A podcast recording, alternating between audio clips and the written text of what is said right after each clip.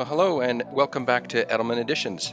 I am Olivier Le Bleu, Head of ESG at Edelman here in London, and I'm delighted to be joined today by my colleague Luciana Berger, a Managing Director here at Edelman and Head of our Public Affairs practice. Today's conversation will be focused around the launch of Edelman's 2021 Trust Barometer Special Report on Institutional Investors, which was published yesterday. So it's no secret, I think, for many listeners that trust is very important at Edelman. We have been studying it for more than 20 years, seeing it as what defines an organization's license to operate and succeed. Each year, we also go beyond this and look via a special report on investor trust, where we survey 700 institutional investors globally to get their insights on how trust is influencing decision-making across the investment landscape. Now, as with other Edelman Trust analyses, the survey provides insights into both trends that are affecting how stakeholders interact with businesses, as well as new issues that are arising in the recent period. This year, the survey was completed in August and September. So, Luciana, let me start by asking you about some of the survey findings. Firstly, the survey confirms the trend from previous years. ESG, in other words, environmental, social, and governance factors, are now systemic issues in the investment industry. However, in one section, the survey also asked the question, why is ESG trust so low? The answers given point to a lack of trust from investors that the corporate commitments on ESG can actually be met in practice. What is your perspective on this trust gap? Well, thank you so much, Olivier. It's, I think, really timely that we're having this conversation and so interesting to read the findings from the report. You ask a really important question about why this trust deficit exists. And I think largely it's because companies really are looking for that direction and to get the detail that is necessary to fill out and to backfill and to really expand on what it means to meet some pledges. And we're having this conversation as the COP26 conference is still going on. There was certainly a big drive here in the UK to get businesses to sign up to the Net Zero pledge. But certainly I know from lots of the work that I do with many of our clients and businesses, actually working out what that means in practice to deliver on those pledges. Very much, businesses are looking to government for direction, for guidance, and they very much need those kind of staging posts to reach that ambition. We've got the commitment to the ambition, which is fantastic.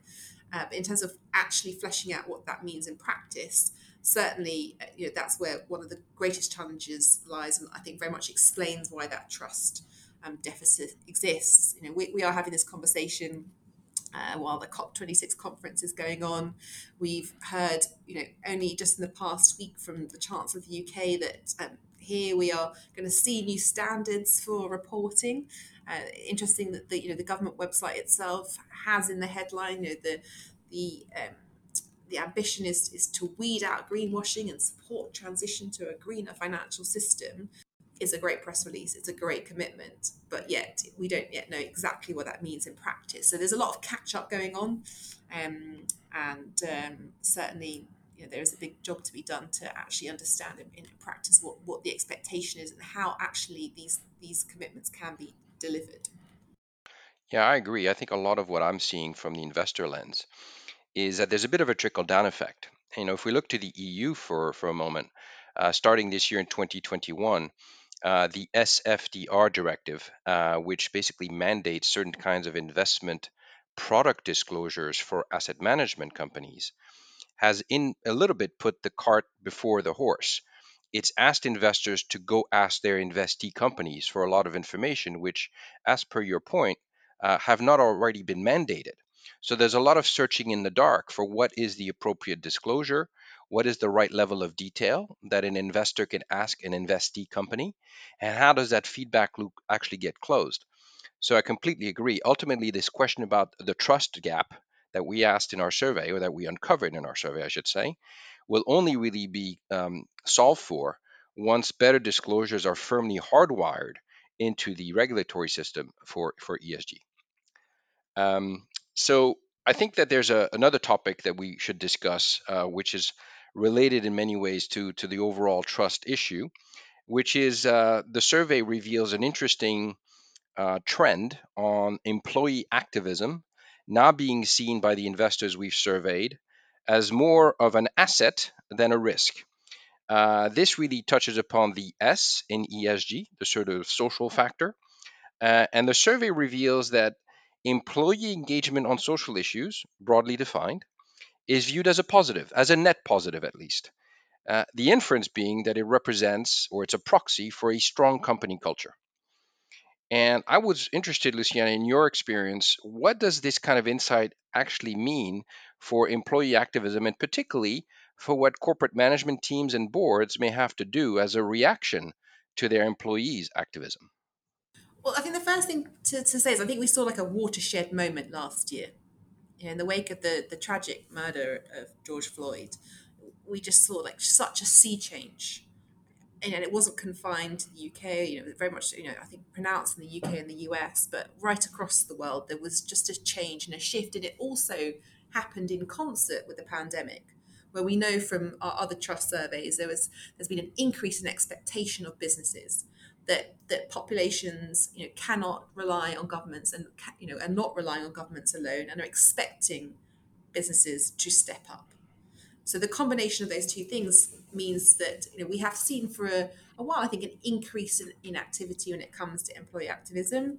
But what's very noticeable, I think, in this particular survey and the findings of it, that investors themselves are saying that employee activism is a positive thing, and it's a demonstration of that healthy workplace culture. And so, with this increased expectation, which we know, customers have, but now from internally from employees as well, we're just seeing this, I think, a whole new movement and a whole new expectation of how businesses have to show up. And that needs to start at the top with the boards, a real expectation now of investors, of boards to really focus on culture and to really flesh out what the S means. What does it mean to have a healthy workplace? Everything from employee health to also having a point of view. It's not okay just now for businesses to be reactive and be passive. There is an expectation both of customers but also of employees now, of the companies that they work for, to show up, to have a point of view, to actually express that culture, to define that culture, and to be counted. And for me, that's a real departure. That's a real sea change in what we've seen, certainly, I think, from before 2020. I think what's also particularly interesting in the wake of the events of last year is also this expectation of employees and of companies to use a voice and have a voice that is both authentic and that resonates with their employee base. And quite often in businesses, we're seeing an employee base that has an increased expectation around everything to do with diversity, equality, and inclusion within that workplace. And it's, I think, particularly interesting looking at the findings from this investor survey that investors themselves are conducting deep analysis of company culture, which includes as one of those strands an interrogation of what that, it's called DEI or EDI activity, is within businesses. This is certainly an area that I would expect to see more activity of, and again, more expectation of employees, which in turn will drive that activity, but certainly still a lot more to do.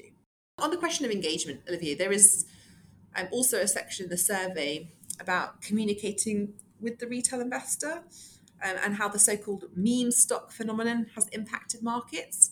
What have been your key takeaways from the survey on this particular topic? Yeah, you're absolutely right, Luciana. We do have a whole section of the survey discussing the meme stock phenomenon. Maybe I should just take a step back for our listeners and make sure I describe some of the background here before going into what I think the inferences are from the survey responses.